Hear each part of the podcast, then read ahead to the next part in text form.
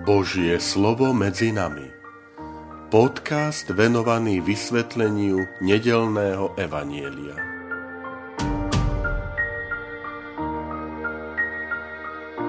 Vitajte, milí priatelia, pri počúvaní tohto môjho podcastu. Volám sa František Trstenský, som rímskokatolícky kňaz, farár a dekan v Kežmarku.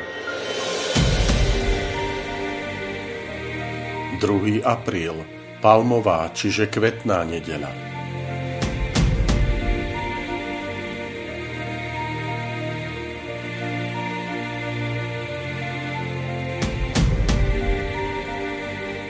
Čítanie zo svätého evanjelia podľa Matúša. Keď sa priblížili k Jeruzalému a prišli do Betfage pri Olivovej hore, Ježiš poslal dvoch učeníkov a povedal im: Choďte do dediny, čo je pred vami, a hneď nájdete priviazanú oslicu a s ňou osliadko. Odviažte ich a privete ku mne. A keby vám niekto niečo hovoril, povedzte: Pán ich potrebuje. A hneď ich prepustí. Toto sa stalo, aby sa splnilo, čo predpovedal prorok. Povedzte cére Sionskej: Hľa, tvoj kráľ prichádza k tebe, tichý, sediaci na oslici, na osliadku mláďati, ťažného zvieraťa. Učeníci šli a urobili, ako im Ježiš rozkázal. Priviedli oslicu a osliadko, pokládli na ne svoje plášte a on si na ne sadol. Veľké zástupy prestierali na cestu svoje plášte, iní otínali zo stromov ratolesti a slali ich na cestu. A zástupy, čo išli pred nimi, tie, čo šli za ním, volali: Hosana synovi Dávidovmu, požehnaný, ktorý prichádza v mene Pánovom, Hosana na výsostiach. Keď vošiel do Jeruzalema, rozvírilo sa celé mesto. Vypytovali sa, kto je to? A zástupy hovorili: To je ten prorok Ježiš z Galilejského Nazareta.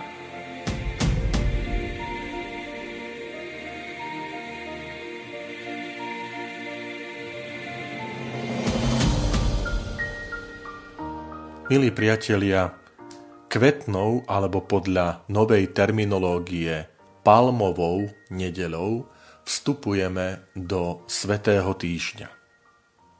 Chcem vás povzbudiť na úvod, že skutočne aj v našich domácnostiach, aj možno napriek práci, povinnostiam, štúdiu, skúsme vytvoriť e, takú atmosféru, aby pre nás naozaj tento týždeň bol svätý.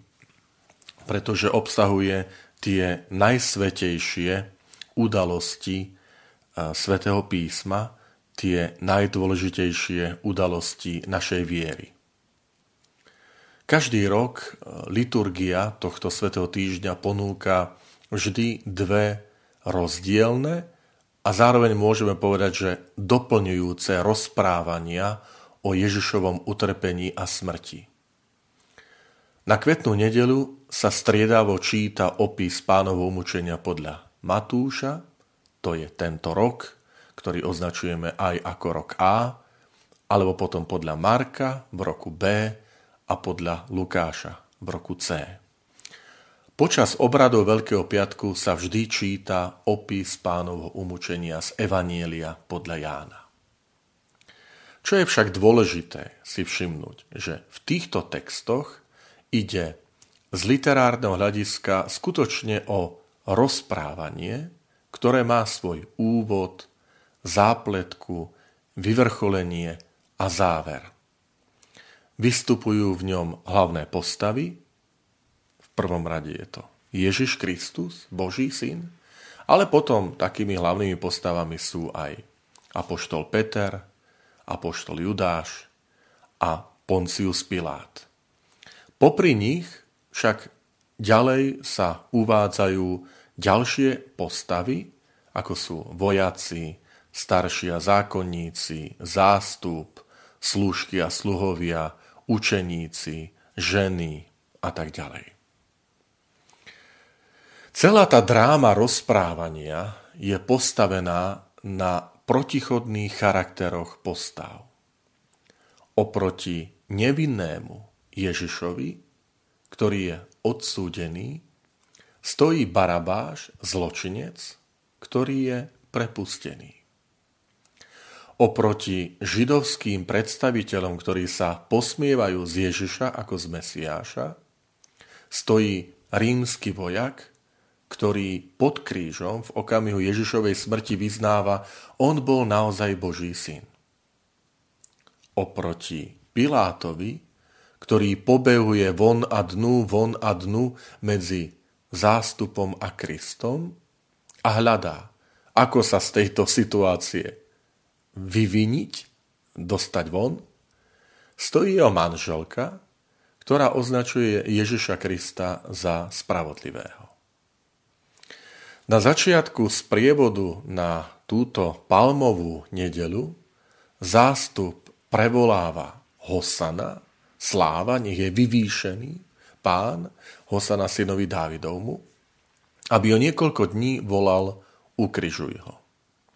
A takto môžeme vo výpočte protikladov pokračovať ďalej. Petrovo zapretie, Judášova zrada a útek Ježišových učeníkov na jednej strane a vernosť žien pod krížom na strane druhej. Teda v tomto svetom týždni nás čaká pestrosť postáv, ale ich správanie sa dá zúžiť na dva základné postoje. Pre alebo proti Ježišovi. Čaro a hĺbka tých, toho svätého týždňa, či už cez krížovú cestu, ktorú v našej farnosti slávime tak výnimočne, jednak na kvetnú nedeľu večer, na sídlisku Juh uprostred panelákov, na kvetnú nedeľu o dvadsiatej, ktorý nás počúvate ešte pred týmto časovým údajom, tak príďte, príďte na sídlisko Juh v Kežmarku. A potom sú to, je to krížová cesta na Kežmarskom hrade, na Veľký piatok, taktiež o dvadsiatej. Um, hĺbka tohto pašijového príbehu Ježiša Krista sa opiera aj o túto protikladnosť a pozýva veriacich, pozýva nás, aby sme konfrontovali svoj život s tým, čo čítame, počúvame a vidíme v pašijovom príbehu Božieho Syna. Ak by sme sa preniesli časom o dvetisíc rokov dozadu, do Jeruzalema, na Kalváriu, alebo ešte predtým do židovskej veľrady, alebo na nádvorie Poncia Piláta. S našimi neraz kritickými postojmi, ktoré máme voči Ježišovi Kristovi, jeho evaníliu, možno by sme boli prekvapení, veľmi nemilo, že v spoločnosti ktorých postav by sme sa s našimi názormi ocitli. Možno v spoločnosti posmievačov, zradcov, kritikov, Piláta. Alebo možno v spoločnosti Jozefa z Arimateji, alebo Ježišovej matky, jeho učeníkov, Petra, alebo Márie Magdalény. Aj to je výzva, voči ktorej, alebo ku ktorej vás pozývam, že dať si odpoveď. Matúšovo evanjelium, ktoré je v tomto roku tým evanjelium, ktorého sa číta ten pašijový príbeh na palmovú nedeľu, je akoby ohraničené do výrazu židovský kráľ. Celkovo sa v tomto evanjeliu tento výraz židovský kráľ uvádza štyrikrát. Prvý raz je to pri návšteve mudrcov z východu. Lebo takto volajú Ježiša títo mudrci, ktorí sa mu prišli pokloniť. Kde je novonarodený židovský kráľ? Pri Ježišovom narodení je dieťa takto označené. A potom musíme prejsť celý ten Ježišov príbeh, celé to Matúšovo evanjelium, až k posledným okamihom pozemského života Božieho Syna. Lebo evanjelium končí opisom Ježišovej smrti a nad zomierajúceho Krista Pilát nechá pripevniť nápis: Toto je Ježiš, židovský kráľ. Medzi narodenie a smrť je vložený Ježišov pozemský život. Jeho činnosť, zázraky, slová. Rozumiete? Toto je ten novonarodený židovský kráľ. Toto je, čo znamená z toho, z toho Božieho pohľadu, z tej Božej perspektívy, ku ktorej som vás pozval aj predchádzajúci podcast, tak z tejto Božej perspektívy sme pozvaní nazerať na to Božie kráľovanie, na tú Božiu vládu. Ten Ježiš, ktorý sa narodil v Betléme a ktorému sa prišli pokloniť mudrci z východu, je ten istý Ježiš, pre ktorým padali na kolena vojaci a posmievali sa mu, keď hovorili: buď pozdravený, židovský kráľ. V titule kráľ nám však evanjelium ukazuje dôležitú vec. Kristus nie je kráľom na ten ľudský spôsob, podľa vtedajších predstav, ale povedzme si otvorene, ani podľa tých dnešných predstav. Nie je kráľom, ako bol Herodes, ktorý sa triasol strachom, že príde o svoj trón. Rozumiete? Koľkí sa dnes trasú, že prídu o svoje miesto, o pozíciu v spoločnosti, v politike, ale aj v cirkvi. Aj v cirkvi.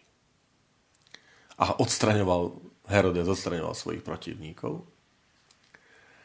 Od prvého okamihu svojho narodenia Ježiš prináša Božie kráľovstvo, ktoré je kráľovstvom lásky, a od tejto svojej cesty Kristus nikdy nevybočil, neodstúpil, nikdy na ňu nerezignoval.